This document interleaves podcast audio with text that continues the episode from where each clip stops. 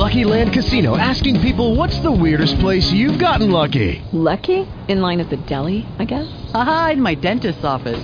More than once, actually. Do I have to say? Yes, you do. In the car before my kids' PTA meeting. Really? Yes. Excuse me, what's the weirdest place you've gotten lucky? I never win and tell. Well, there you have it. You can get lucky anywhere playing at LuckyLandSlots.com. Play for free right now. Are you feeling lucky? No purchase necessary. Void where prohibited by law. 18 plus. Terms and conditions apply. See website for details. Blog Talk Radio. Lottie, Miss Claudie. Lordy, Miss Clardy. Lordy, Miss Claudie.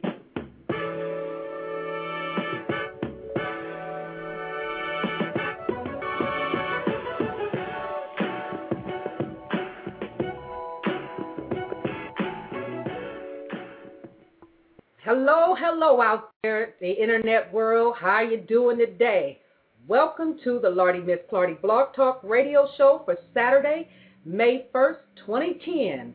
I'm your host, Lordy Miss Clardy, and your co-host for this evening is Brenda, the light is right, Tyrone Island Smalls, the poet, and of course, Bernard, the dark side. Bringing fresh news updates on Saturdays at 6 p.m. Eastern Time. Real news from real people right here on the Lardy Miss Clardy Blog Talk Radio Show. We have a great show for you again this evening. We are going to talk about the same thing we talked about last week, dealing with children's services, the judicial system, foster parents, and, and families, and what they face in abuses such as sexual, emotional, and physical abuse. Come join us on this adventure to share your views. Take time to help someone in need to cope with this problem. Stand up, speak up, and speak out, America. There are troubled teens and adults who have faced this dilemma. All you got to do is go and see the movie Precious. You could save a life with your story and testimony. If you have any questions or you want to be a guest on this show or you are an expert, you can email me at wclardy, that is W-C-L-A-R-D-Y at families and victimsoffraud.com or call in at the call-in number at 347-884-8684. Again, that number is 347-884-8684 to be live to talk about it. This topic will be discussed tonight.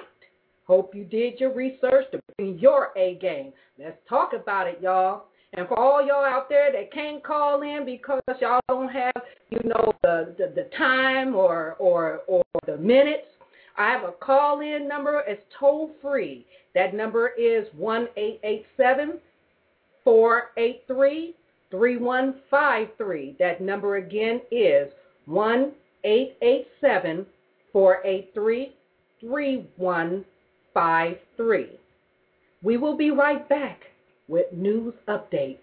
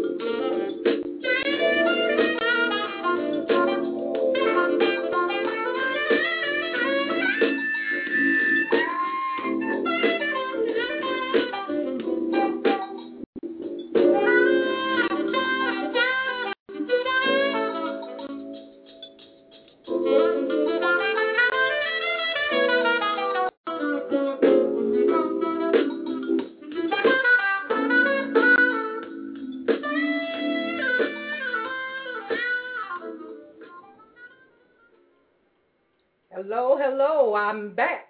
I am Lardy Miss Clardy, your host for this evening. And what you just heard came from Sweet a Street Swap, a Streetwise. I'm kind of tongue tied tonight, but excuse me on that. You know, I'll get it right here in a little bit, okay? You know, and that's by, uh, I guess, Dr. Dre or does Dre called Streetwise, which is California Love.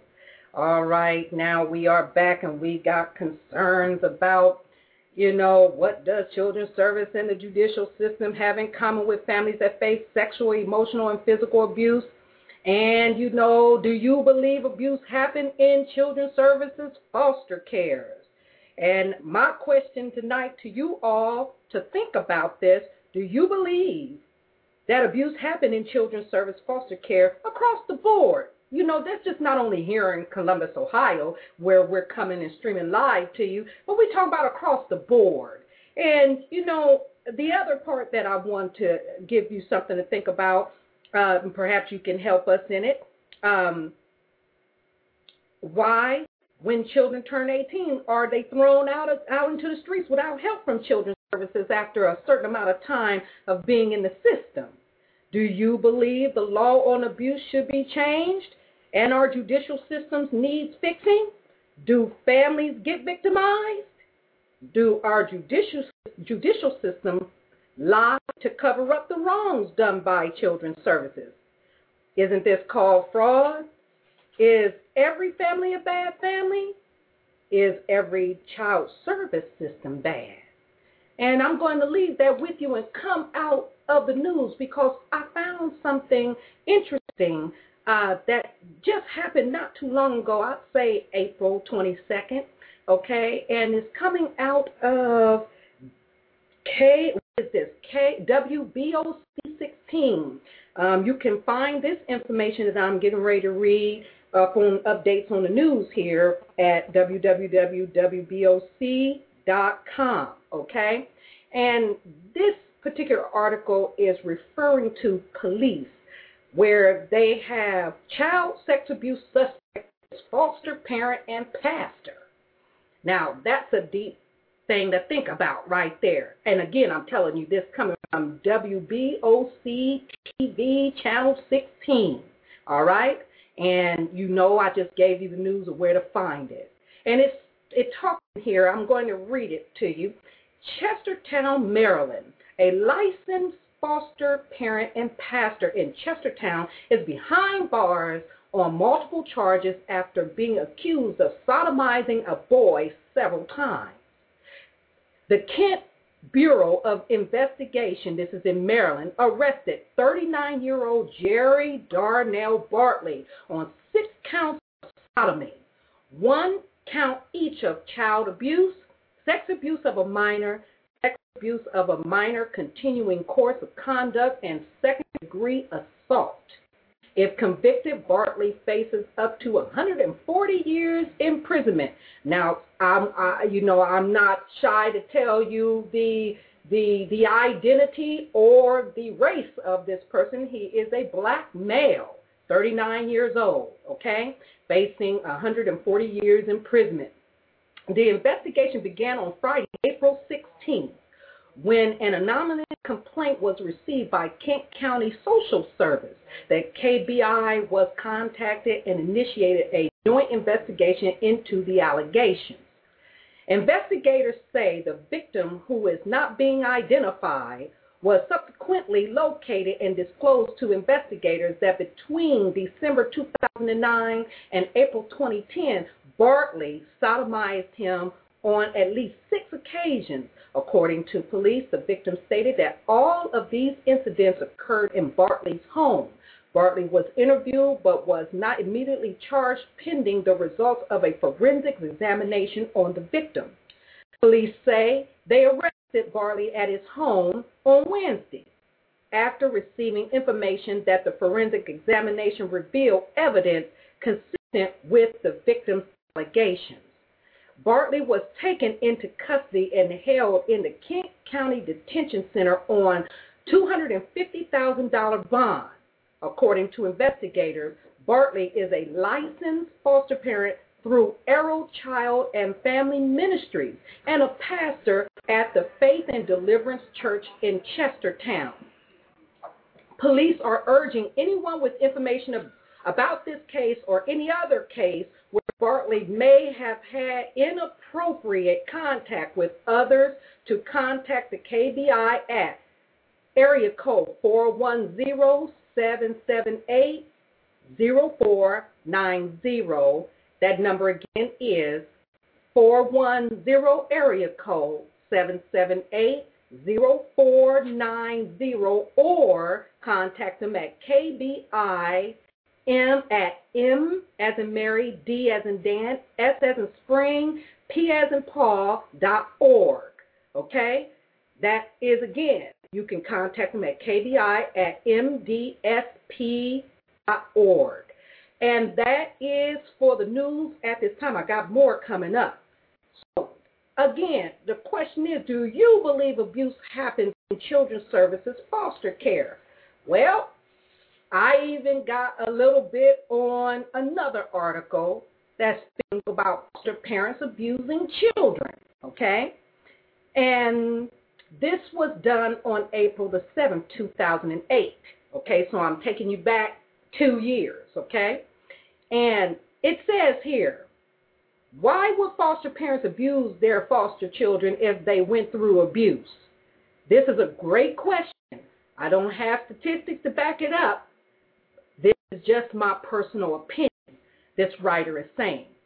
The writer says, I think the main reason foster parents abuse is stress or, or frustration rising in raising foster children and all the accompanying issues lead to high levels of stress.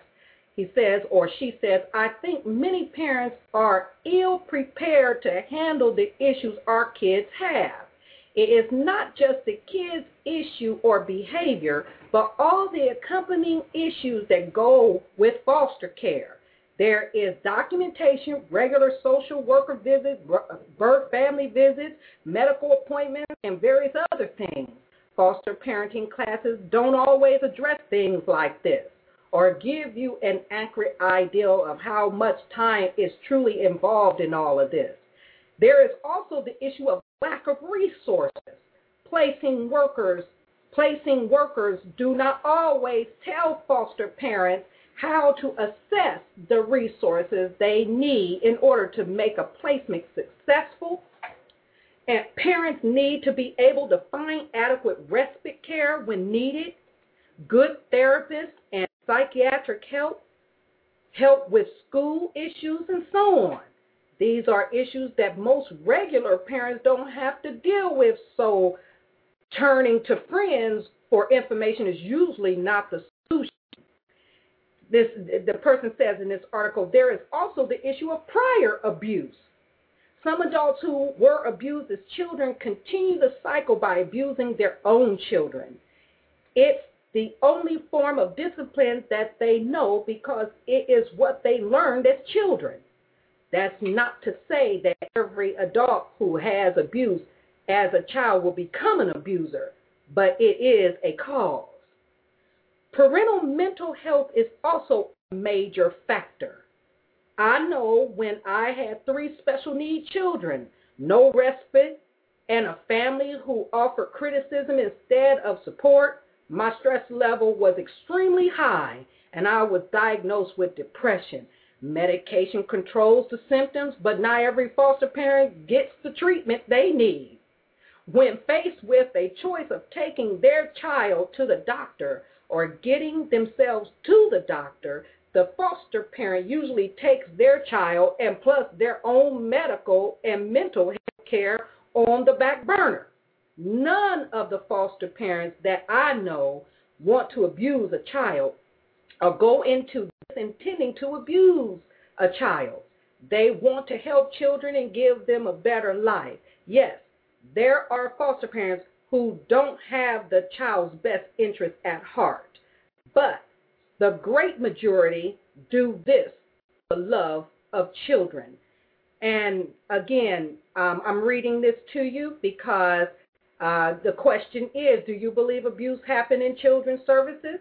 And and of course we got sexual abuse, emotional abuse, and physical abuse that happen in foster care, and also with parents that the system or child protective services uh, transfer into um, um, you know, into the family, like the grandmother or the sister or the cousin, into their families. It does happen. But overall, I like this uh, this this this uh, testimony here because not only are they addressing issues that arise for why things can happen in foster care, but also it is also saying, but the majority uh, do this out of the love of the children that want to treat children good and help them, which we do know this. So, my question today, and I'm going to slide this right on over here to bring the light is right, you know, because the light is right. We we exposing the truths and the half truths and the haves and the have nots. So, Brenda, the question is, do you believe abuse happen in children's services, foster care, when children are in place. I want to ask you that before I take and give you the second question because I got some questions and I'm going to let Brenda, the light is right, hip us on a few things, you know, because they're talking about screening in here. How you screen for stuff too, you know, because there's a lot to prepare that foster parents and other grandparents and everybody go through in order to take care of everybody's kids. Huh? Even though we know that the judicial system itself is is covering up something. We I mean I'm sure they got suits all over the place, but you will never know about those things in public, you know, but it do happen and we need to know what can we do to find out the resources or whatever that's out there that can help these families that have limited resources or information on the subject. Give it to us, Brenda. Okay, Wendy. Thank you. According to last week's discussion Mhm. when we did the show, Mhm. we did give out a little information as to that part. Mhm. But what I also want to bring to attention is once the child or your family is involved with CPS, they do have the numerous of different resources that they do try to help with the family.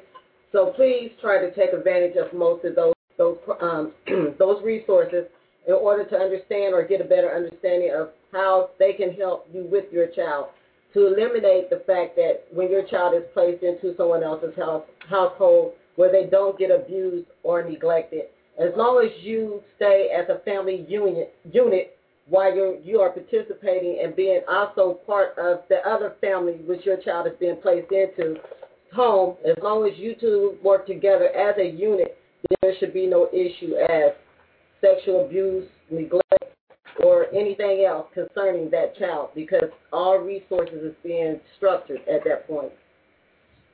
Well, I thank you for that information. Um, the next question I want to know about is uh, what? Uh, okay, so what is the accountability and the focus, you know, with uh, child protective services and the foster parents, and where does the screening come in hand in knowing what is what what, what do you look for in foster parents or adoptive parents, whether it's your grandmama, your sister, your brother, what what are those uh, uh, what are those uh, um, it, you know those, those that information there. I just need you to Okay. speak that out because they need to they they're lacking resources and information.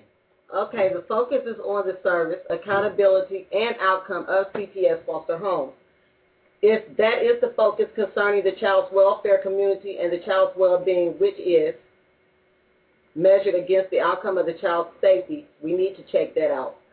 From my research, which I'm getting this information off of www.dsts.texas.us, which is a, a handbook or a site that if you are interested in finding out more answers or more, more questions of your own to be answered, check this this that website out. But back to what I was what, what I was saying is the research once the child is taken from his or her home, which is a natural environment, and placed in foster care, the child's mindset of emotions change to survival mode. Because once a child has been removed from their own natural environment, whether from abuse or some other reason, the child is confused or has no knowledge of what is taking place with his or her life, period. Now, when it comes to screening for foster parents, I have a little information coming out of the Department of Foster Parent Service Handbook out of Texas that I mentioned to you.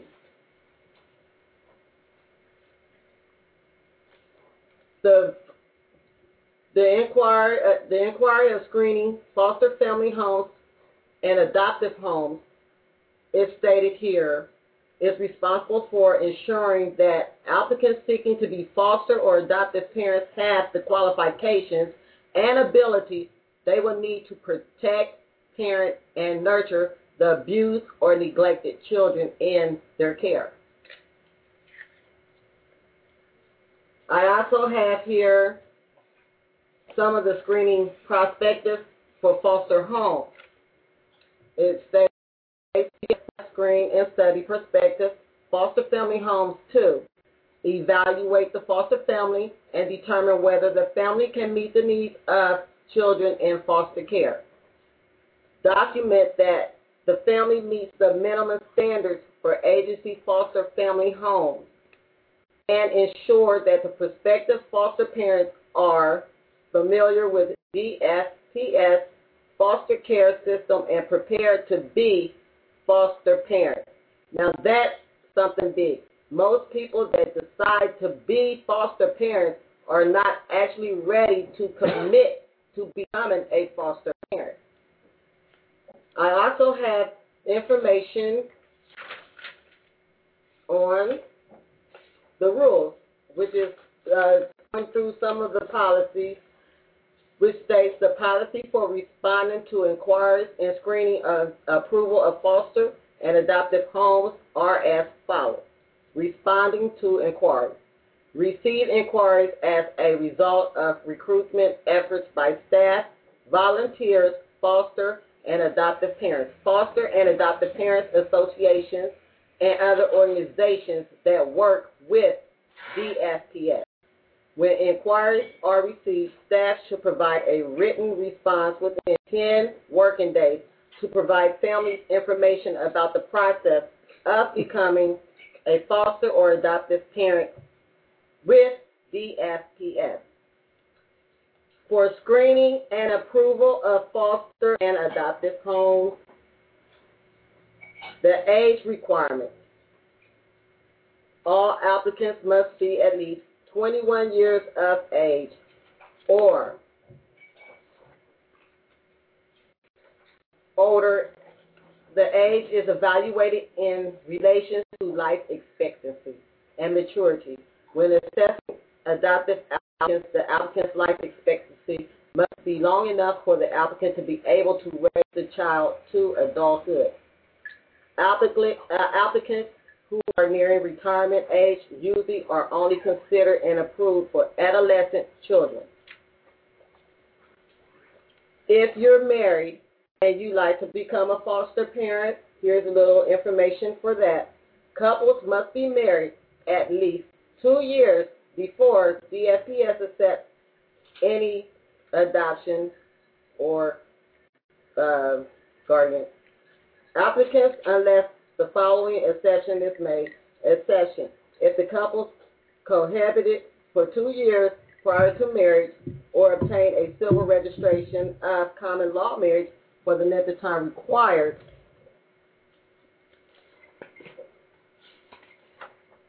The worker should assess the impact of the marriage on the stability of the couple's relationship. Exceptions are made in usual situations which involve a child with special needs if another licensed child placing agency in the new community agrees to complete the home study or supervise the placement. Thank you for the information, Brenda. That is good information for all of you out there that don't know what the screening process is supposed to be in becoming a foster parent or or even uh, you know taking care of your uh, family's children. uh. Now you see what the processes are in terms of screening.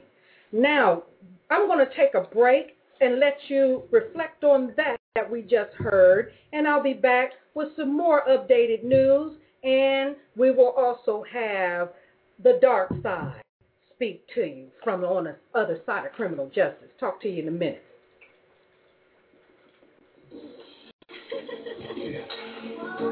All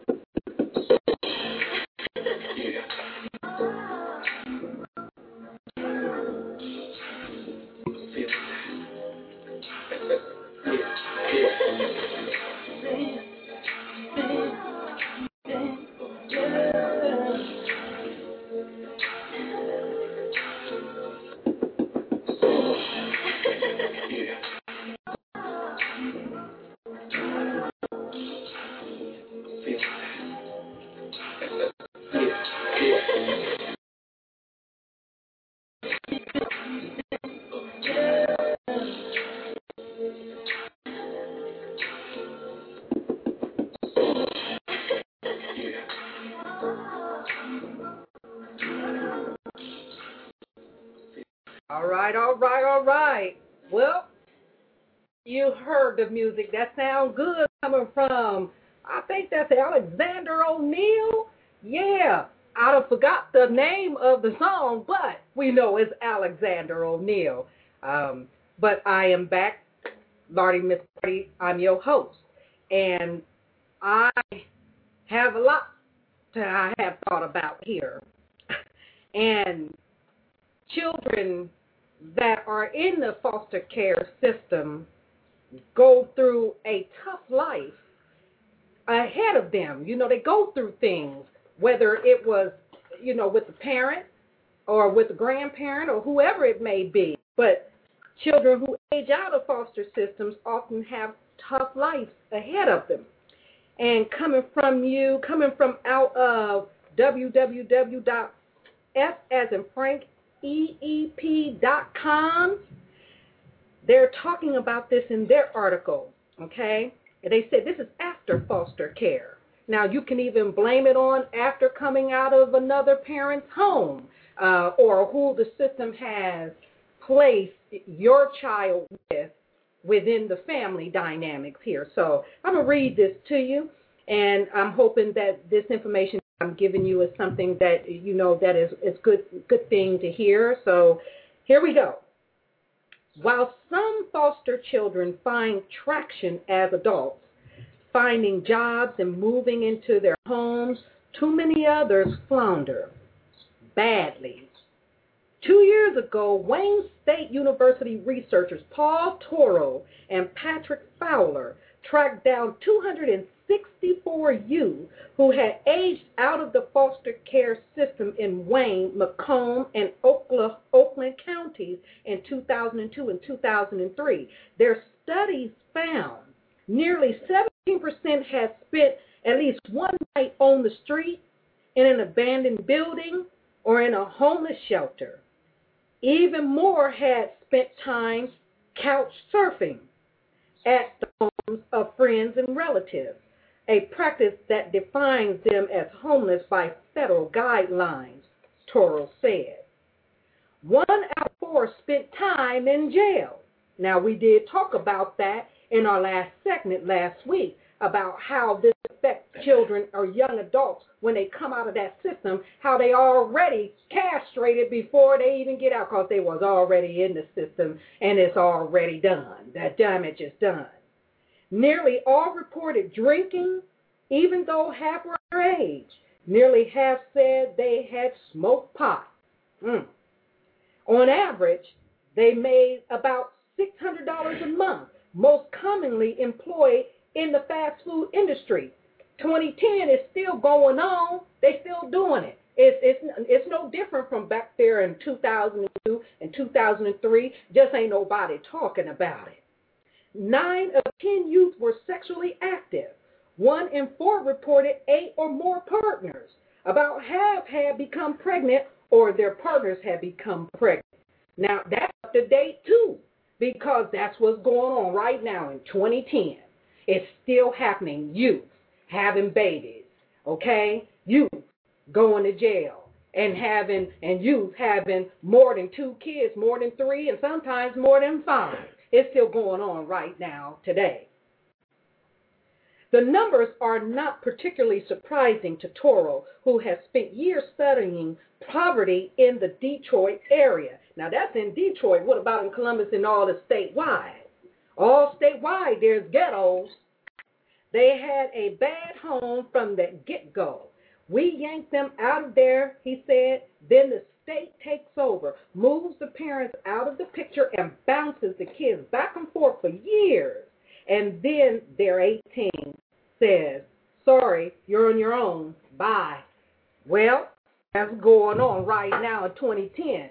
And believe me, when I gave you my short testimony of last week, a mother of five and dealing with the system for 23 years, year on the year, never missing a beat with the system in my world, and to see what they were doing to my children, I can definitely identify with it.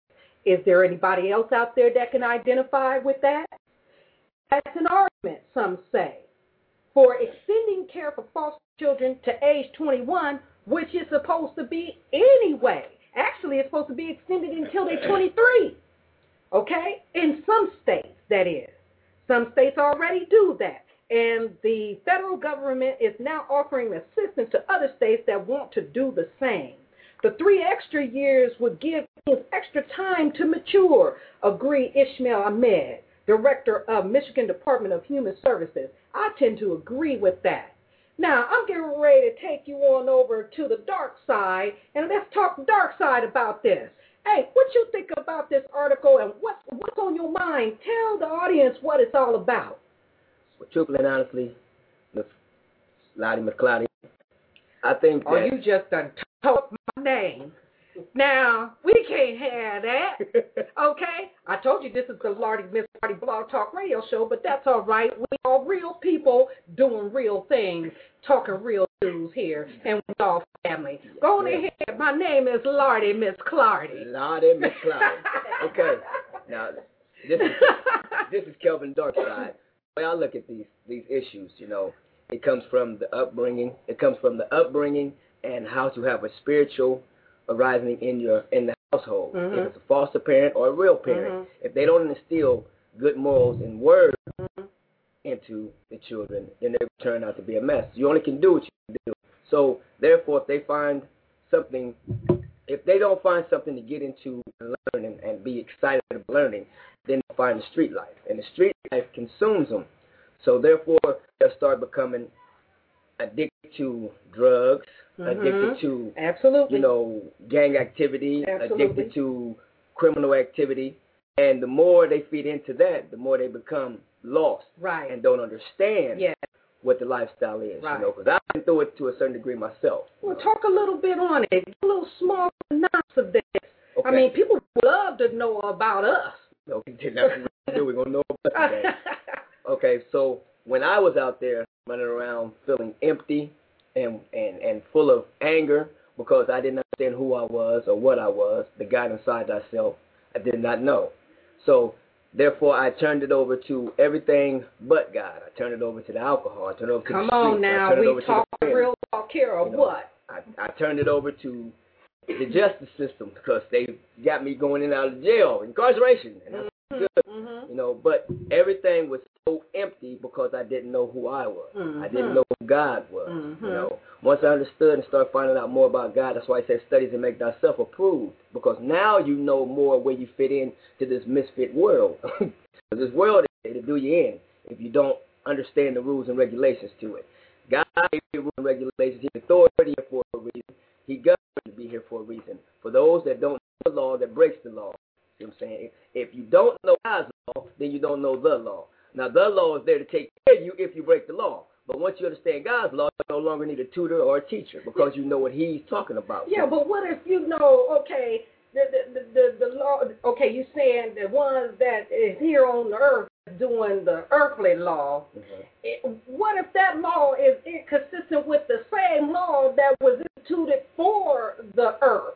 And they said at us, if you don't do the law, we're gonna take and break your house up, tear you up, and throw you away, and so, and and you saying, but what about y'all?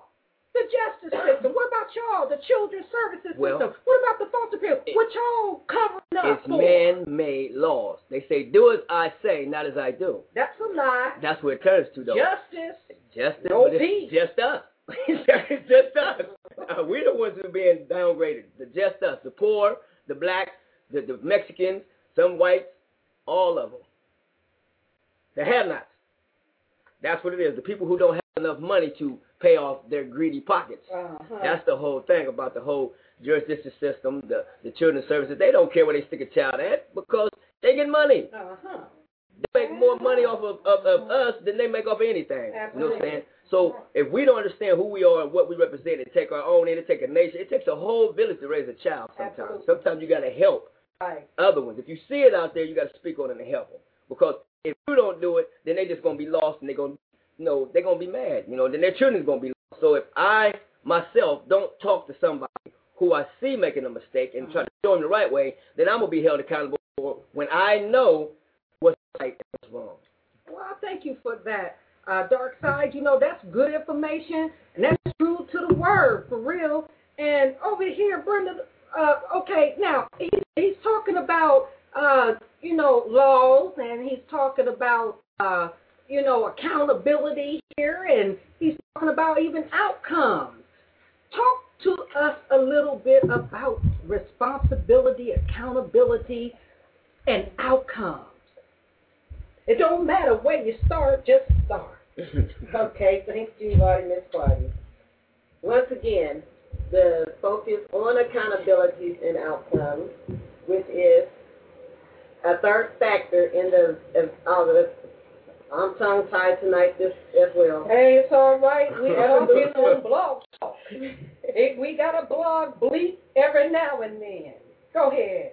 Which I've stated, a third factor in the evolution of the differential response system is the growing interest in establishing accountability for agency action, beginning with the passages of the 1994 amendments of Uh-huh. to the Social Security Act. Uh huh. We got to get into it a little bit last week's segment. We Right. talked a little bit about it, but it all goes into uh, the differential response system that they're trying to change over to from the traditional response practice that they were doing. The limitation of traditional practice is Mhm. where they're trying to get out of. Right. Okay. As long as they stay in traditional practice, they have limited resources of their own, which limitates what they can do to help others.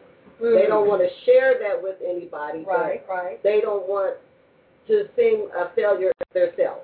Okay, so what you're saying here, let me see if I got this right. You're saying the system itself, even though they they are they are to be held accountable for you know the things that happen to our children in their systems, okay? But yet, even though they have these acts or policies or procedures, that not all the time are they are they are they uh, able to implement.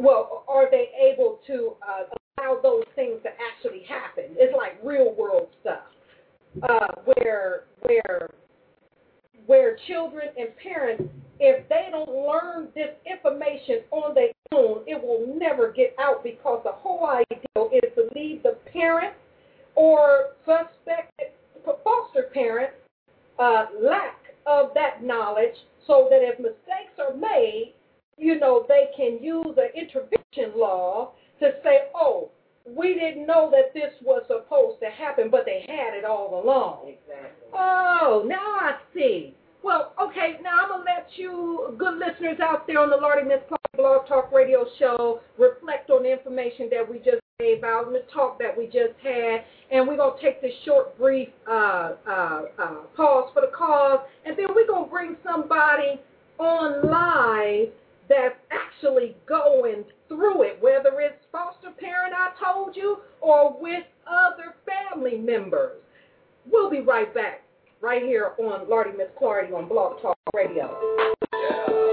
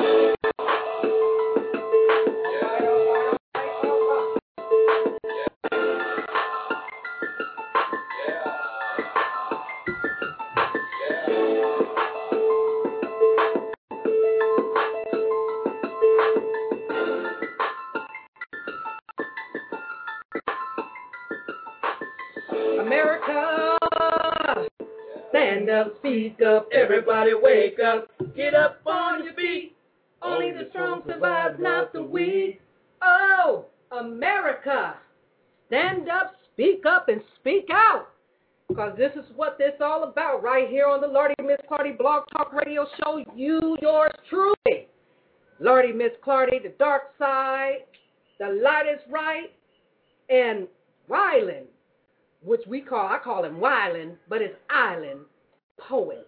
You know, it's all right. You know, the things that we go through in our daily lives, trying to love our families and trying to keep everybody, you know, from blowing up. You know, it's it, it's a crazy feeling, you know, to be out of your environment. And we need to woosah, breathe. You know, it's this is it's so hot up in here. I'm sweating. But I am back. And I want to say to you that people, whatever you're going through out there with children's services, I feel you.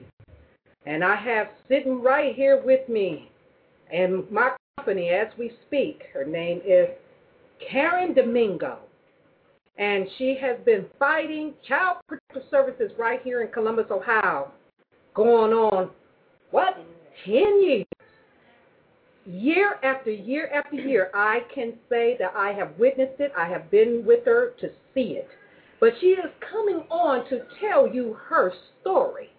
And so that you can get a sneak preview or either a movie review that can go uh, MGM in a minute, but she can show enough show you that there is some type of abuse going on in our judicial system and even when it comes to the judicial system CPS, handing over your children to your family members. So I am going to introduce you to Karen Domingo. She's a mother of two. She is she is in college and she's studying to become something great big. And she's right here right now with her true story and her experience on what we're talking about this evening. Here you go, Karen. Give it to them. Let them know what you know and what's going on. well, thank you, Lardy Clardy. I am uh, glad to have you on the show, girl. Thank you. It is a pleasure to mm-hmm. be on your show. I'm glad to have you. Oh, well, first of all, all praises be to our Father, Creator. And I just wanted to say that um, I am here. I'm originally from California, born and raised San Francisco. Came by way of Portland, Oregon, through the Billy Graham Crusade, where my mother was um, one of the uh, administrators for that and they had relocated us here to Columbus, Ohio. We were living in Hilliard at the time, where my young sister had attended their high school. We ended up staying for such a big move across the United States. Not having any other family members here or friends of that sort, um, I felt like this was a truly a big move in itself and was not prepared to go through the things that I have gone through being here all these years. Mm-hmm. And um, what has really been um, more painful is the fact that I've had to go through so much of this through my own mother. Mm-hmm. Um, wow. With her even stealing my identity in terms of my social security number. And how young um, were you at that time? How young all were I you? know, I could have been a baby, mm. you know, on up. Uh, that's another story, y'all. Yeah. But you know, hey, we telling it. So I'm just looking at in terms of the fact that she did use my social security number along with my name um, to get um, utilities and stuff put in, um, you know, in her name and, and stuff in my name. And she took out credit cards, maxed them out to where I ended up having to file bankruptcy shortly after we moved here. It put me into low income in low income housing. Mm-hmm. And um, so just the fact that I had uh, that background right alone, there, right there, that's itself, mental right. abuse and uh, I guess financial abuse in this case. Yes. You know, from your own parent. But we want to know how did you get into children's services here in Columbus, Ohio? What happened uh, shortly, you know, briefly here? What happened uh, to have children's services in your life and allow, and, and for the judicial system and child protective services to then hand your children over to your mother? Well, like I stated, due to the fact that uh, I had already had to file bankruptcy at the hand of my mother, um, which forced me into low income housing. Um, shortly after I had my daughter by cesarean, we were involved in a car accident, Mm-hmm. which had caused me to suffer some um, injuries along with my children. Mm-hmm. Even though we made it out, thank God, I was not prepared to have my mother lie to the police as well as children's services Mm-hmm. that there was no utilities in my home, no food. Mm-hmm. My children were sleeping on the floor, and that me and their father at the time was probably on crack cocaine. Mm-hmm. Because they had to do an investigation, they verified that I did have utilities in my home, Mm-hmm. but they had to come out to my home. Okay. I was not aware of this only uh, under the fact that my mother and sister stated that this is what they were going to do. How old was you at the time when they did this to you? I want to say about 25. Oh, so you was a young woman and you're not knowing right. about the system Right. at the time. Go ahead. No criminal record, no prior anything. Even So you feel like it was false allegations at this point? That's correct. Okay, well, continue. Um, as a result of children's services coming out of my home, um, I was coming from a payphone shortly, uh, not even a good fit, foot away from my home, and uh, the police were called out. Two police officers that I know of, and a caseworker from Children's Services was actually in my home. They did not have a warrant or anything. Um, they did not even tell me of my rights. And I look now, um, I know that I was totally violated of my rights, parental wise and I constitutional. understand. I understand. Um, they did not remove my children. hmm They did. They stated that they were going to speak with the supervisor with uh, children's services Mhm. and basically see where this case were to go. Okay. Um, shortly after that, I get a call from Children's Services stating that they have now taken custody of my children, that they're considered a ward of the state, and we're. Oh, whoa. Thank you. Now, now the question is, how did they come to that conclusion to taking your kids and an investigation wasn't finished? Thank is this you. what you're saying? Yes, and Okay. not to mention, um, like I stated, my rights were totally violated. Nor did I um, was I served properly. Mhm. Um, they ended up having a rush hearing um, through Children's Services and getting a, a magistrate to sign off that they could not locate either parent, and that because of the um, intel of everything that the charges were, some assumption.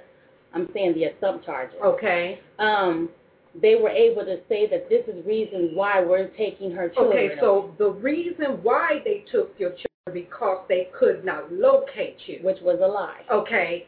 Tell us why was that a lie? I need to know that. Tell because us why that's a lie. services had my address and they were at my house. When they came, when they first did the initial investigation That's that they had not finished. That's correct. So why do you think, Karen, that they uh, wanted your children and then to uh, send them over to your mother?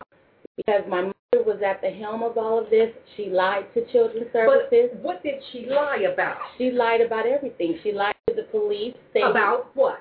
the fact that um, she was in fear or of her grandchildren. Why? stating that she felt that I had no utilities in my home, Mm-hmm. that I had no food, Okay. that my children were sleeping on the floor. I know that this is tough on you. I can see the tears welling up in your eyes. But baby, you know this is where you get all your frustration out right here, because people need to hear, you know, this, this testimony, this this story that you're telling. So I, I know that it's hurtful, but you know I might dig a little bit deep, but take a breath, woosah, come on with it, because see, people need to know that you know uh, it doesn't just happen. Services and the judicial systems just only don't just only just only come into people's lives because they're abused, but sometimes they do make major mistakes when false allegations are being spoken against the parent and the parent don't have no support or resources to get a lawyer, you're in poverty, you ain't got no money, you're on welfare, whatever that it is, and they know this and they take advantage of you, number one, because you was lack of knowledge of Right. your rights at the time. Go on, baby. Uh, the fact that she she lied about all of it, um, whether if they had to investigate it or not, um, that right there in itself was a hard blow to take because I looked at this was supposed to be my mother who raised me, Right. who gave birth to me, Right. and I never would have foreseen this coming Well, yeah. from her or anybody else. I can understand. And I did not know how to fight because this was my mother. And I was taught to respect her. It's all right, baby. Go on ahead and get your tear on, you know, because they people need to feel what you're going through. They need to feel it. I mean, because it's what it is. It's what it is, what it is. Listen, I've been there. I've done through the same turmoil. I wish I had somebody that would have given me a chance to speak up and speak out about it. And it's all right. It's all right. It's all right. You you go on ahead and do the grieving because you are still without your children ten years later, and I have watched you all while helping you. It was through the NAACP. I ain't got nothing bad to say about nobody, but I will say there are some services that are definitely not working for the people. That's right. Okay, I ain't talking bad about nobody, but my tenure and time of being in agencies and services that that that helpers out there advocating that's supposed to do, they don't do the job correctly, or they are lacking skill themselves for the reason why the services do not work properly for the community and their families. That's right. So, you know, basically, you know, from losing your children and you walk in this system for 10 years fighting by yourself because no lawyer will help you because you ain't got the finances, number one. And number two, you have been made to stand up because even the lawyers are not standing up correctly. That's right. So we even talk about services that the judicial system provides for us through their services are also failing the families in the communities, especially when it's dealing with child protective services. I'm not going to take it no further. I'm going to let you speak because, see, you know, I give my little talk on and I don't know when to quit. So carry on. Uh, the main thing is um, the fact that I felt it was a lie that stuck. Regardless to how it was originated, it was a lie that mm-hmm. stuck. Mm-hmm. And because I being no, you know, didn't have any support, uh, Right. and for this to be my mother across the courtroom Mhm. from me was almost as if to say, well, if her mother is saying all these bad things Mhm, about her, mhm. it must be true. Right. Because this is her mother. She Mhm. would know. mm-hmm. And so it just felt like I was totally without, you know, any type of, you know, say or right. And um, I just totally felt violated, all of that. And I just right. did not know where to go. And in terms of, as you spoke of, going through all these different services and agencies, I felt like I've tried everybody within the 10 years of fighting. Hey, I've been I mean, with you. legal aid to NAACP, ACLU, uh, the Bar I've been there with Association, all these different private attorneys. I don't care from what stream of I've gone to the Supreme Court. It's been kicked out based on technicality of clerk filing it as a, a an appeal of an objection. I mean, it's just like all these different terminologies that I wasn't aware of. I've had to now learn. Okay. Reading their law book Absolutely. trying to understand their section codes and stuff to understand what happened to me. Mhm. And now that I see Mhm. why I was totally violated, I know I have a true legitimate case against the state of Ohio and Columbus and every agency underneath it because they are the ones who allowed this to go on. They got paid off and they're still withholding my children from me and I want everything back that was taken. Not just my babies. I've lost my home. I've lost my car. that's I've lost my to job. too. I've lost every benefit that I had Yes, that I was not alone. entitled to. Mhm. They it's like they have a black mark next to my name and I want everything that this state took from me I mean that. And my mom, if she's gonna be held accountable along with them, God rest and peace, you know, bless her. But I'm just looking at it. What was done was wrong, and I want my babies back. Well, you know what, uh, Karen, I want to thank you for sharing that information with me. I'm going to come back to you again here in a few. I want to go on to a break and let that simmer, and we'll be back to do more about Karen's uh, Karen's life of dealing with Child Protective Services right here in Columbus, Ohio. And I also want to say that if there's anybody out there that's got some information to help this young lady, or anybody that's out there that information, because this young lady, 10 years, she should be a lawyer all by herself as a pro se litigant. So, you know, again, there are there are we, we, we need we need somebody out there that's gonna do something. So if you got a comment or view on this, call in at the guest call in number at 347-884-8684. That number again is 347-884-8684.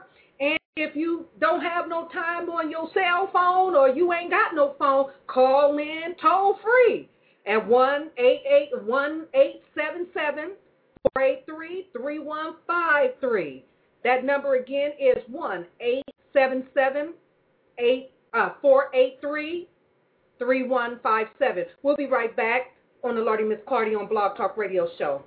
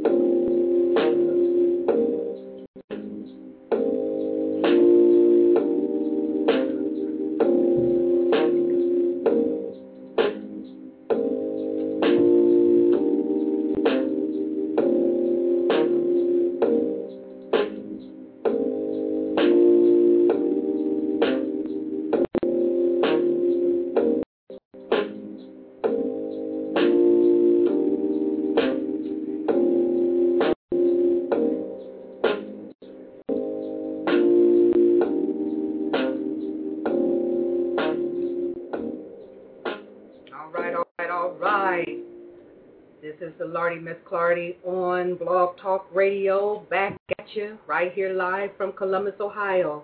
And that was an untitled song that you were hearing, but it was just for your easy, easy listening after listening to this heartfelt story that Karen had to talk about. And we're going to bring her back on, but for now, we're going to place this over into the light is right, Brenda. You know, to to to point out a few things or a category that this young lady has fallen through the cracks in, okay?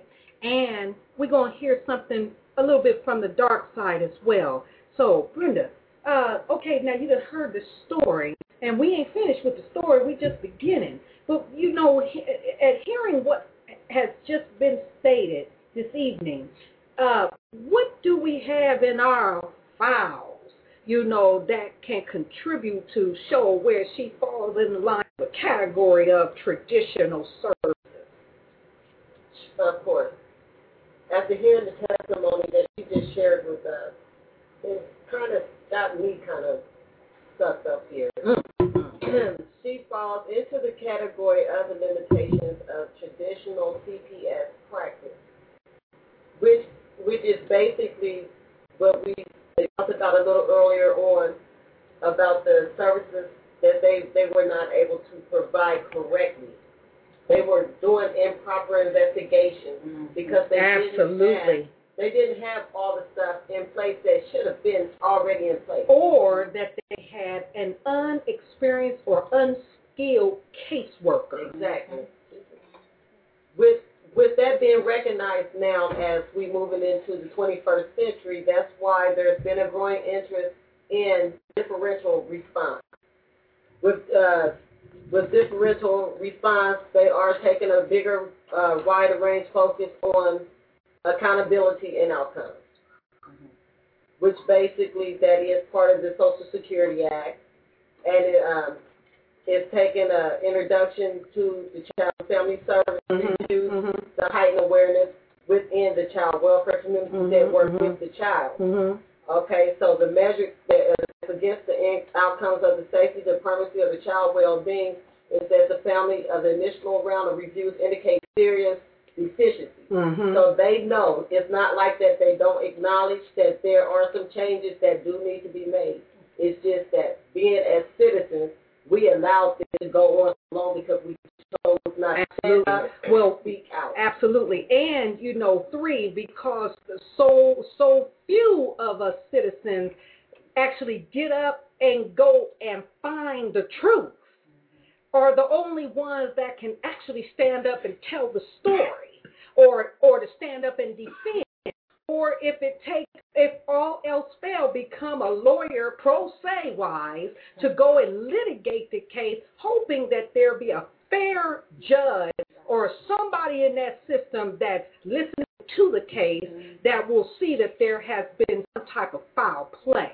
Okay, whether it is, you know, a child talking about, you know, foster parent done done something wrong, and they have to still do the same investigation, the same way they investigate, you know, a parent or you know wherever the child is in a family dynamic. The point of it is is that the investigation should not shift and change to its liking in order to fit its own cause and, and outcomes of measure or for financial reasons. So we believe that, you know, even though that uh, there is a good and a bad side to our justice system, the point of it is, is that our justice system still needs to be fixed. Even the child protective services, they need fixing too because they don't all the time go by the law and they just shift people in because uh, people, you know, it's just like you know, hiring and they quit. And so they have this overage of people uh, or, or, or what they call a revolving door, a high turnover of, of needing workers to sustain the amount of need that comes from the community. And I feel as though that it is a deep subject here. You know, even me, it turns and tore with me because I told you in the beginning, starting last week with my story, where I've been with the system 23 years. Not only was I working in the system, but then I have been also on the other side of the tracks too. And also when it's being given uh, given services to the community, I have not only just been a welfare recipient, sorry if it come out that that bold, but I was a welfare recipient and I am now on Social Security. But the point of it is is that I ain't disabled to know the difference between right and wrong and who is doing something wrong or right, right. to me. And I have a right to stand up for myself. And so therefore, for people that, that know how to gain the knowledge, you know, how to go seek it, you know, and they won't allow it, and, and, and they ain't to wait for somebody to come do it for them. This is the same way as you, as the hearers that are out there that's listening to this show, need to be too. Get active proactive. Because it is important. It is your right. And the same thing with the foster parents. I'm, I'm not either on one side or the other. But just let's say this that both sides need to be looked at, and both sides need some fixing. And the laws need to be changed so that the law is fair for both sides, not one side, just only for the halves. That is. So, you know, I am going to take it back to you, Brenda, and you finish up. You know, I told you I'm the type that you don't, hey, um, I get to talking and, I, you know what I'm saying, I'll get going because I'm already, my blood is boiling. You know, hearing what I'm hearing, and and this is this is a request from people that want that wanted to talk about this thing. I don't see nobody out there that's trying to call in either. If you're calling in, I don't see you, but so call in. Go ahead, Brenda. Okay, Wendy, I also like to finish uh, going the fact of, of trying to separate the the wheat from the tare. we can we can call it that. Okay. Okay. The traditional practice uh, that I've read on about as far as when the judicial, when once getting involved with the judicial system, Mhm. they never did. The judicial system itself does not do an investigation Mhm. to say whether they need to send it over to CPS. Mm-hmm. Go Automatically throws it over to CPS Mm-hmm. and allows CPS to handle the situation the way they see fit. Okay. Uh, So, so in other words, but then when a lawsuit come up, and I have have the money to pay a lawyer to sue the out of who they sent the kids to in the, the services, they got nothing to do but oblige it. You know, on a hush note, silence of the lamb, they can call it, or you know, covering it up with you know a, a blanket of silence that they getting sued. Okay, to, to, to from everybody coming into the suit. Okay, or and the judicial system when it's time for the other side of the cloth, which is CPS, is on the stand to be looked at. Then the judicial system, they turn a blind eye and, and, and say they ain't doing nothing. Okay, to protect their own, to protect from everybody from getting in on the suit. Is that what that is? That, that's basically what it's rounding out. Uh, Okay, well, you know, hey, we got to find out how to get in because we need what you would call a, uh, what kind of suit is that that's called? You know, you doing five or more people? Um, come on now. Don't let me sit up and forget. Don't act, no, that's not it. Um, oh, shoot, never get on to Oh, a civil no, it's, it's a civil suit, all right, you know, but it, it's a class action lawsuit because there are people out there. Jesus Christ, I, this is the Blog Talk Radio show, y'all. It's not that I'm tongue tied. It's just that I got a lot on my mind. right. Okay, you know, but nevertheless, you know, for a class action lawsuit, people, you know, all those that have been hurt out there by the system need to come together in order to do a class action. Now the lawyers will get in on that okay? Because there's five or more of you that's that's been hurt by the system, and you know there's a lot of money that can come up out of that. So you know that's another area too. Brenda, I thank you very much for that information that you just gave because see that that explains why what does children's service and the judicial system have in common with families that face abuses, whether it's foster parents or the family dynamics itself. Okay, Bernard, Yeah. which is the dark side. Yes. Now you heard the story. hmm What you think?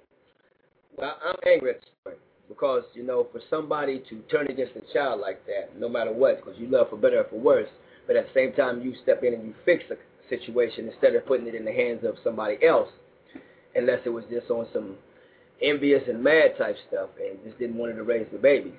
So I, I, I'm really touched by that one because that right there was not right. But God said it's gonna be He gonna make a way out of no way, and she's gonna get her babies back and everything else. Mhm, you know, everything mhm. she deserves, she's gonna get.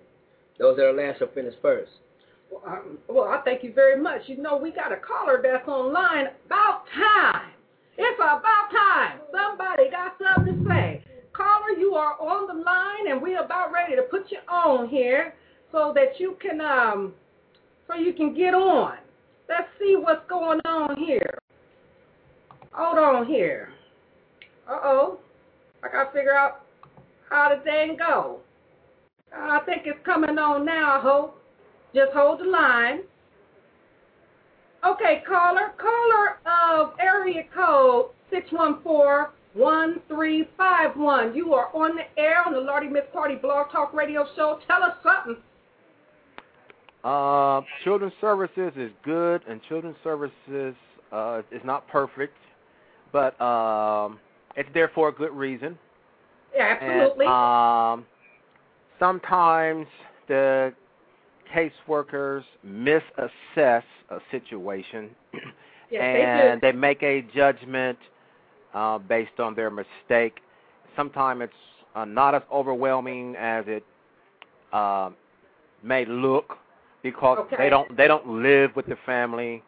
But uh, and, and, and again, they have to take precautions because they don't live with them and don't know there may be some underlying uh, dangers that may hurt the kids or the uh, may hurt the kids in general. Right, so right. um, it's a fifth, it's a shaky, shaky situation. I was in um, children's services all my life. Well, come uh, on, from a from a baby from a baby Come up, on, sweetheart. from a baby up, and I had a real good time. Okay, I had there was no issues, no issues, no problems at all. We were well taken care of, but that's not the case with every family that takes foster children. But you know So- what, baby? I want to ask you a question. You know, because there are some good foster parents or Very good. yeah, that are out there. No denial of that. But when a situation come up where you know a child is is not being regarded within system, whether it is from on the parent side or and children's services is dealing with that versus judicial system dealing with that, where does accountability lie at? Because somebody got to be accountable for something when they do harm. I'm not saying that is in your case, but let's look at it from other people's cases too that may not have it such as good as you had had it. You know, and that's a that's a great thing to hear that because at least people know, just like I said, is the system all bad? No, you're absolutely right, and it's a good thing that you did not go through harm being in the foster care. Give us some accountability what we can do, you know, to to hold them accountable when they is doing something that they uh, forgot to do or, or or don't know how to do. The um thing I say is um here's the well one of the problems is um children's services is so protected uh within. Absolutely. So Yes, they because are. they're because they're so protected, uh, when you accuse their caseworkers and assessors of wrongdoing or something, they are so protected. Uh, they basically can and do often get away with uh, bad decisions that cause problems into the family because they're so protected. Uh, so the uh, the overseers, the uh, ones that are the supervisors, uh, need to not play favorites uh, to their subordinates and actually um, take a neutral stand when there's a negative situation and actually uh, process out what is, what happened, what was, and just because you liked a certain social worker or caseworker and you've been knowing them for 10 years and they've been so good to you in this system, uh, something Uh-huh. comes uh, something comes up. They're so protected that uh, that that shield should not be there when an issue comes up. It should be wide open. What happened? Right. And we're So- gonna and we're gonna and we're going to uh, stair step it, uh, step by step, step by step, step by step until we get a true picture of what all happened, went on went down, and that's the way it should be. Should be no favoritism when you're dealing with people's kids Absolutely, and on I, any level. On any level.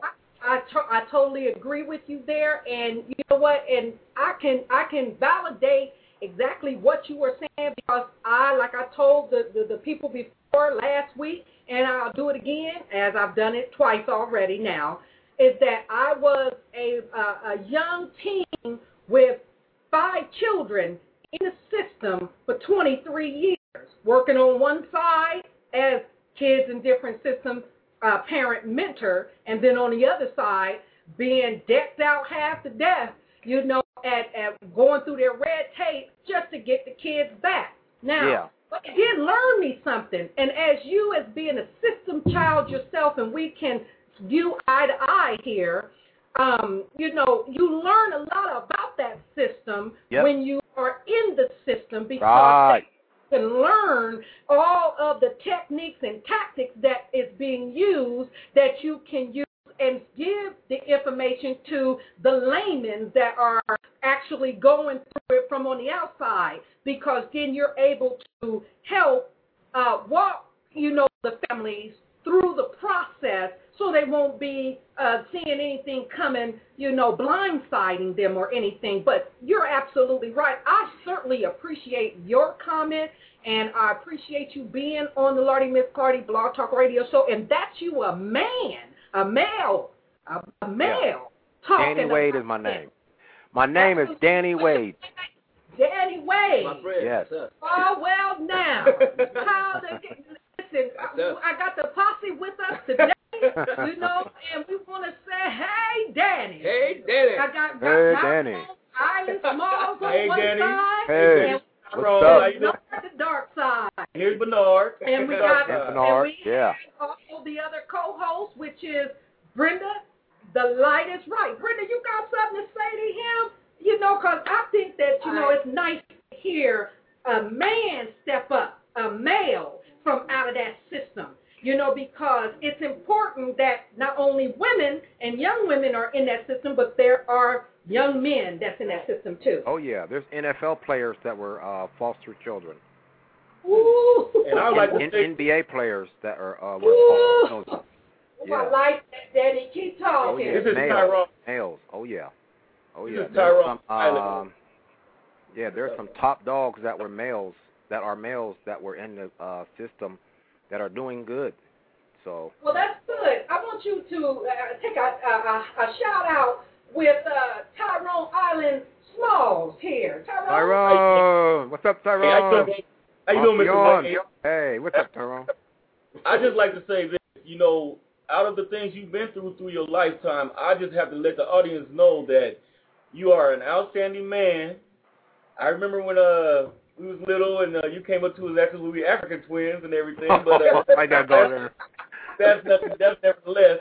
But you stepped up to us when we was young, and uh, you took us on and was our mentor. And Man. we've been Yes, looking sir. up to you for years, and uh, I'm, I'm glad that you called. And when I Thank heard your you. voice, I was like, man, he sounds familiar. But I have to tell you, Danny Wade, it's a blessing to know you, and it's to keep doing the things you're doing, man, and keep looking out for other people's kids and everything else. You're a blessed man. Danny, I told you. You already Thank know. I told you what's going down. You've been a Sunday school teacher since I was seven years old, bro. So I love you, and I'm getting you involved with everything that's going on because you've been like a you've been like a big brother. You know, you know. I ain't gonna sit there lying. Bernard lies about nothing. I'm the dark side, but the dark side is trying to find the light. You are not the dark side. You are you you you you are uh, an experienced person. You're, you're a Absolutely. well-rounded person, and everything you all your experiences bring light. So you're not on the dark side. Okay, dark can't bring lightness. Dark can't bring side. light. Period. Lightness. That's the wrong word. But darkness cannot bring light. You bring light to people Absolutely. with That's your why we call- experiences and your words and stuff, Bernard. So you're not dark. You're not in the dark. Well, that's why we call him Dark Side of Criminal Justice because over on criminal justice side there is no light and he is coming to bring the light in Yes. darkness. So that's why we call him the dark side on criminal justice. And so, you know, I want to thank you, Mr. Wade, again for, you know, uh, giving me your comments. and welcome.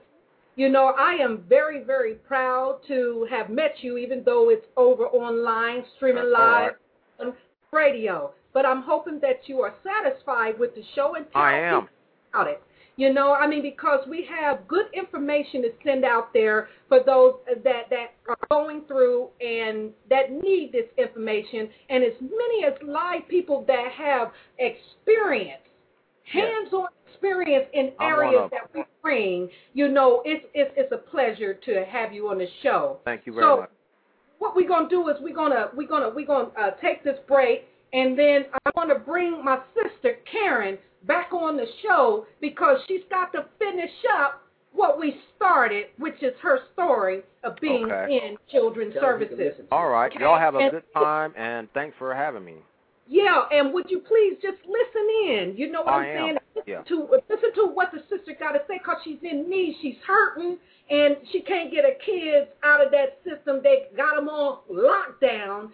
Ten years she's been running after her kids as pro se, and I am witness to it because I've worked for various agencies that's supposed to have services that help people like her. For instance, NAACP.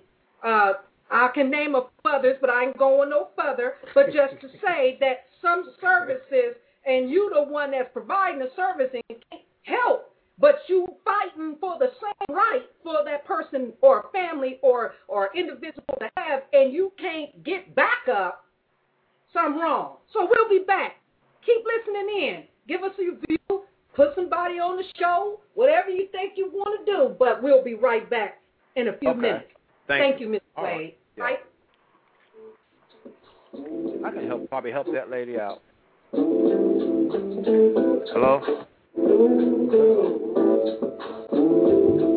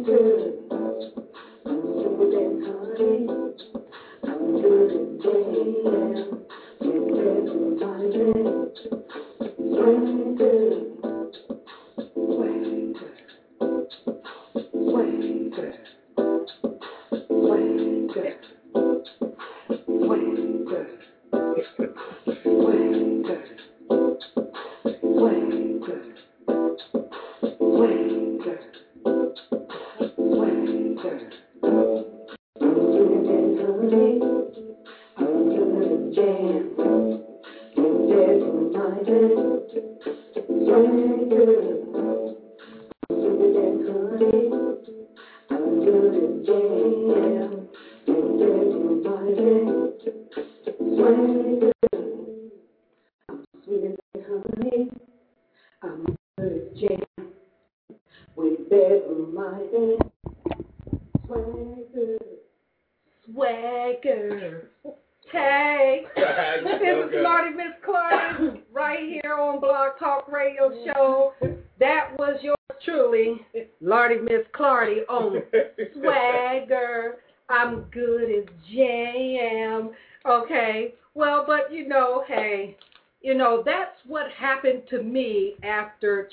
Services and the system got a hold of me for 23 years. I had to build up what was broke down.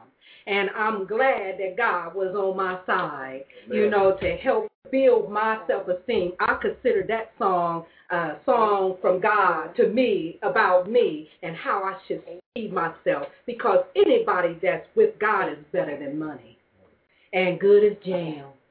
So, you know, we are here to speak again on the subject of what do you believe that abuse happens in children's services, foster cares, or with, you know, other parents that the children are residing with? And I want to say to you that I apologize for last week for all of those that's out there that probably was trying to get in, and at the time I didn't know how to uh, get it going on on this switchboard. Uh, I had to get some help from Blog Talk themselves in order to work this switchboard correctly. So I was glad that I got at least a caller at this, at this time. And so we got another caller, but I want you to stand by right there because it's a good thing, a good thing, a good thing that you are on the line. So just hold your horses. I will get with you. I just want to bring Karen back onto the air so that she could finish her story about what happened to her in children's services. Karen, we getting back to you. I know we had fun all the way through, and there was tears and emotions roaring, but we got to get back to how we going to be able to get you some help, sister. And this is why we are on the Lordy Miss Clardy Blog Talk Radio Show. There's somebody out there that can listen. And so after you get finished telling your testimony, I want you to give some information out where somebody can get in contact with you okay? That way that somebody know how to contact you, okay? So getting back to your children been in well been with your with your mother for 10 years and you've been racking your brain trying to get your children back for 10 years and I've walked with you in order to know that this is true. So in the end here, where are you standing with all of this? Um, okay, right now, um, as it stands, um, the case has been um, closed in the sense of with children for the past six, seven years, because once they gave legal custody over to my mother, they closed out the case. Mm-hmm. Where they were supposed to be um, doing reunification, that was never done. Right. The truth of the matter is that the case never should have been open to begin with. Absolutely. Um, and that- why is that it shouldn't have been open to the beginning? Because Begin I never with. committed a crime. I never did anything to harm my children And they haven't finished them. the investigation And- yet, really. Correct. Oh, go ahead. And since all of the accusations were based on a lie that stuck, um, that's why I said um, my rights were totally violated, parental and constitutional. I never received due process in terms of what I should have been given Uh-huh. from the very beginning. Right. And had I very been truly given my rights, I would have known from jump that they had the right to even say that they were going to, with, you know, re- remove my children Right. because no basis to remove my children Absolutely. from we my understand. home. We understand. And for them to say that my children were considered a ward of the state, I was asking questions, and I have still asked to this day, how did you take away legal custody from me when I never signed off on anything? I never gave away my rights. right. And when I'm looking at when I gave birth to both of my children, they stamped their feet, they put the bracelet on their Mhm, anklets mhm. and the bracelet on me, showing the identity of this child that right, was from right. How many parents okay? feel like that? I'm looking at when they brought around those forms, they had birth certificate, social security card, Mm-hmm. paternity form, or affidavit, or you know stuff to show about this child. Not one form in there did it state in in regards to you having legal custody of your child. And I asked that to many judges or attorneys. How is it that the state was able to take away legal custody when this was not a document that was presented when I gave birth to this child?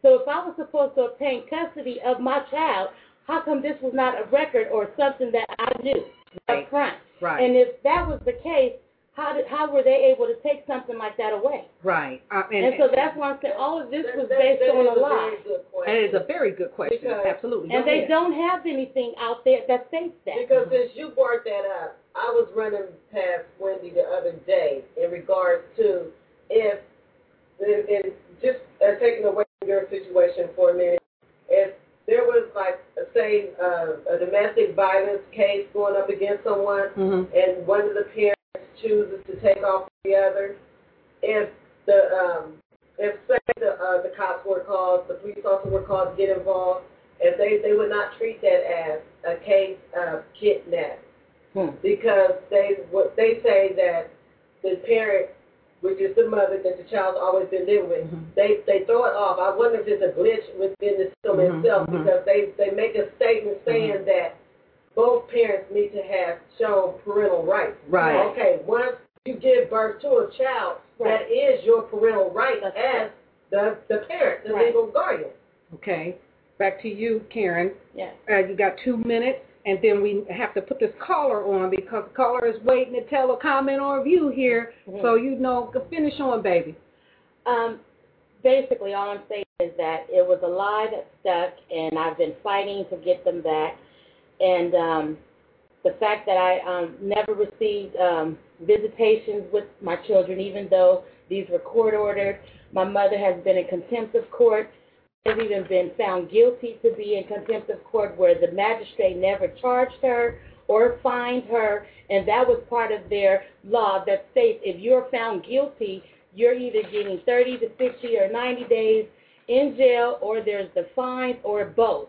Well, I didn't understand how this magistrate was able to say he didn't know what to do, threw up his hands because he knew if he had found her guilty, it would have then reflected on his decision for ultimately giving my children to her to begin with. Absolutely, And absolutely. he was the one in fault of that as well. Right. And did not find her guilty and dismissed the case altogether. Hmm.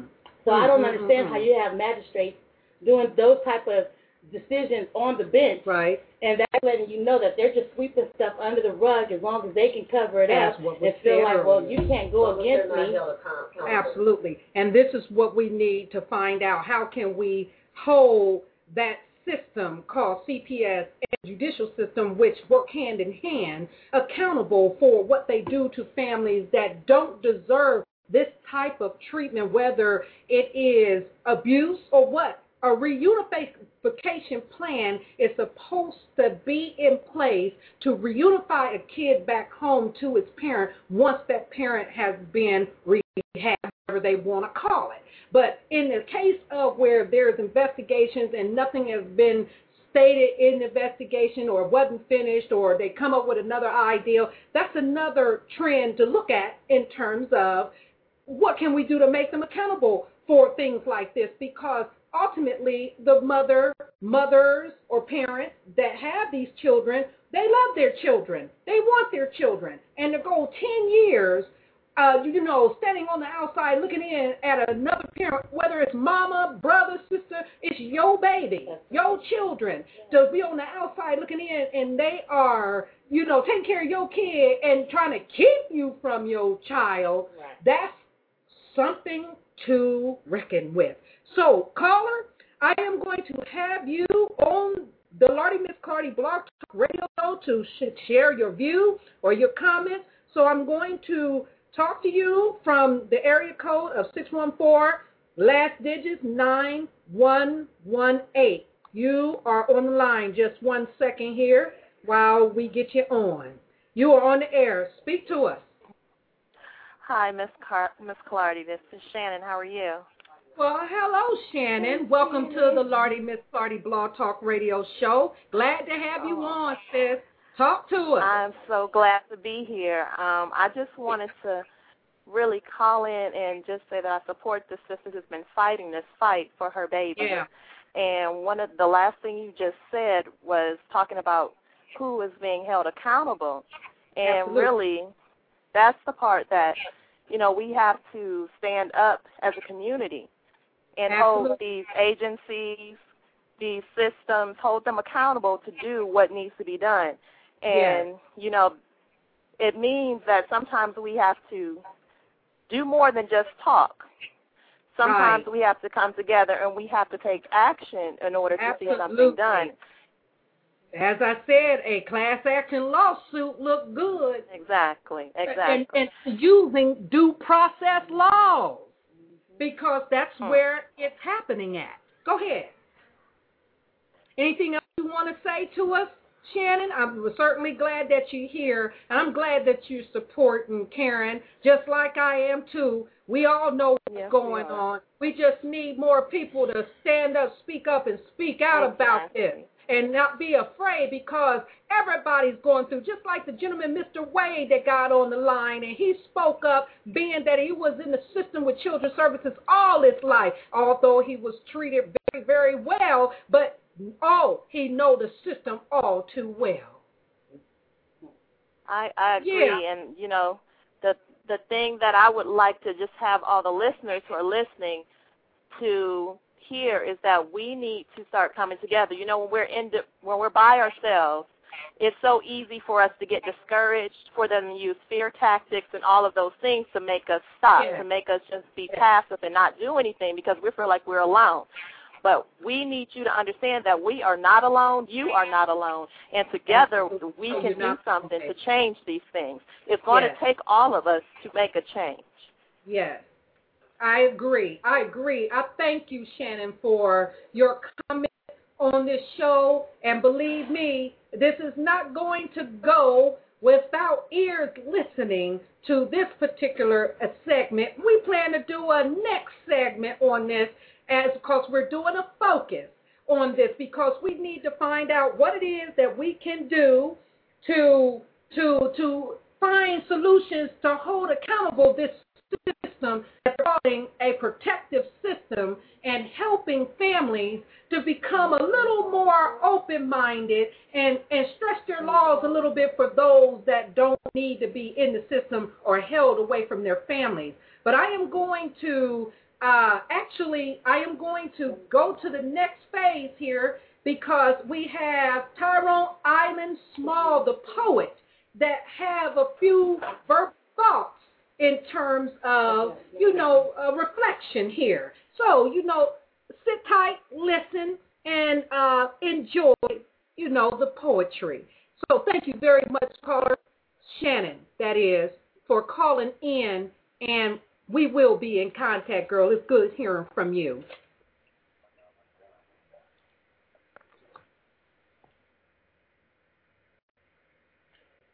Good evening, good evening, everybody. Audience.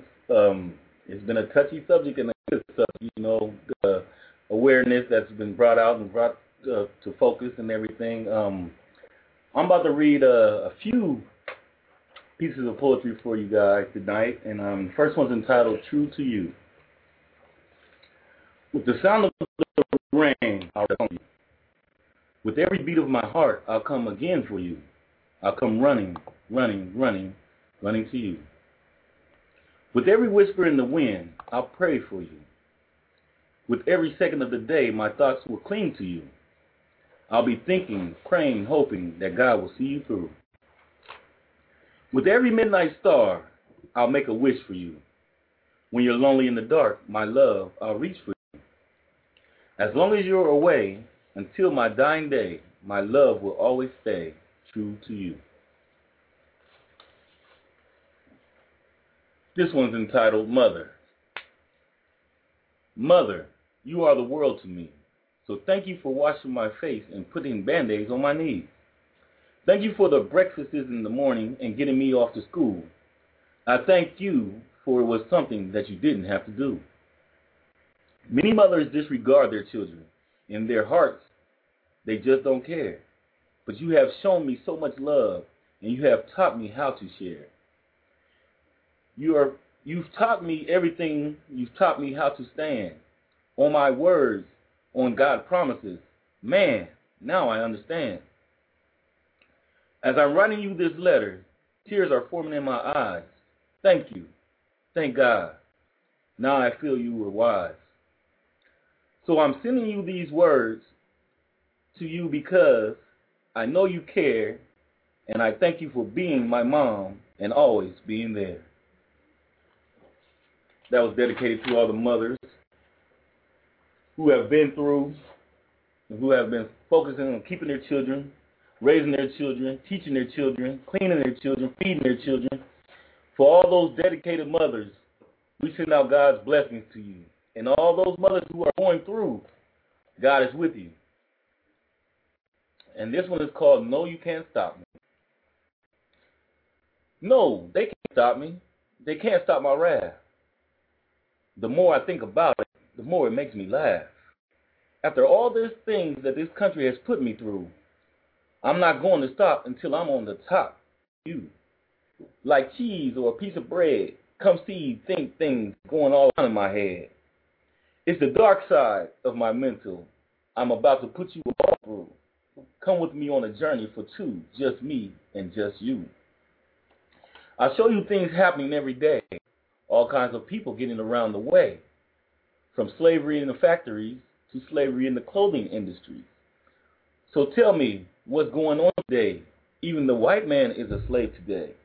So tell me, why do you hate me? Why do you try to put me in the penitentiary? I'm only trying to live my life, have a couple of children, a home, and a wife. Good night, everyone. God bless. God bless. Thank you. Thank you. That was beautiful. That was beautiful, Island. That was absolutely beautiful. Now, if you can't get nothing out of that, something wrong with you. Because truly, we're trying to bring it to you real, and we're trying to not only just give you the hard, but we want to give you the soft side too. And we want to give something with love and a little bit with tough love.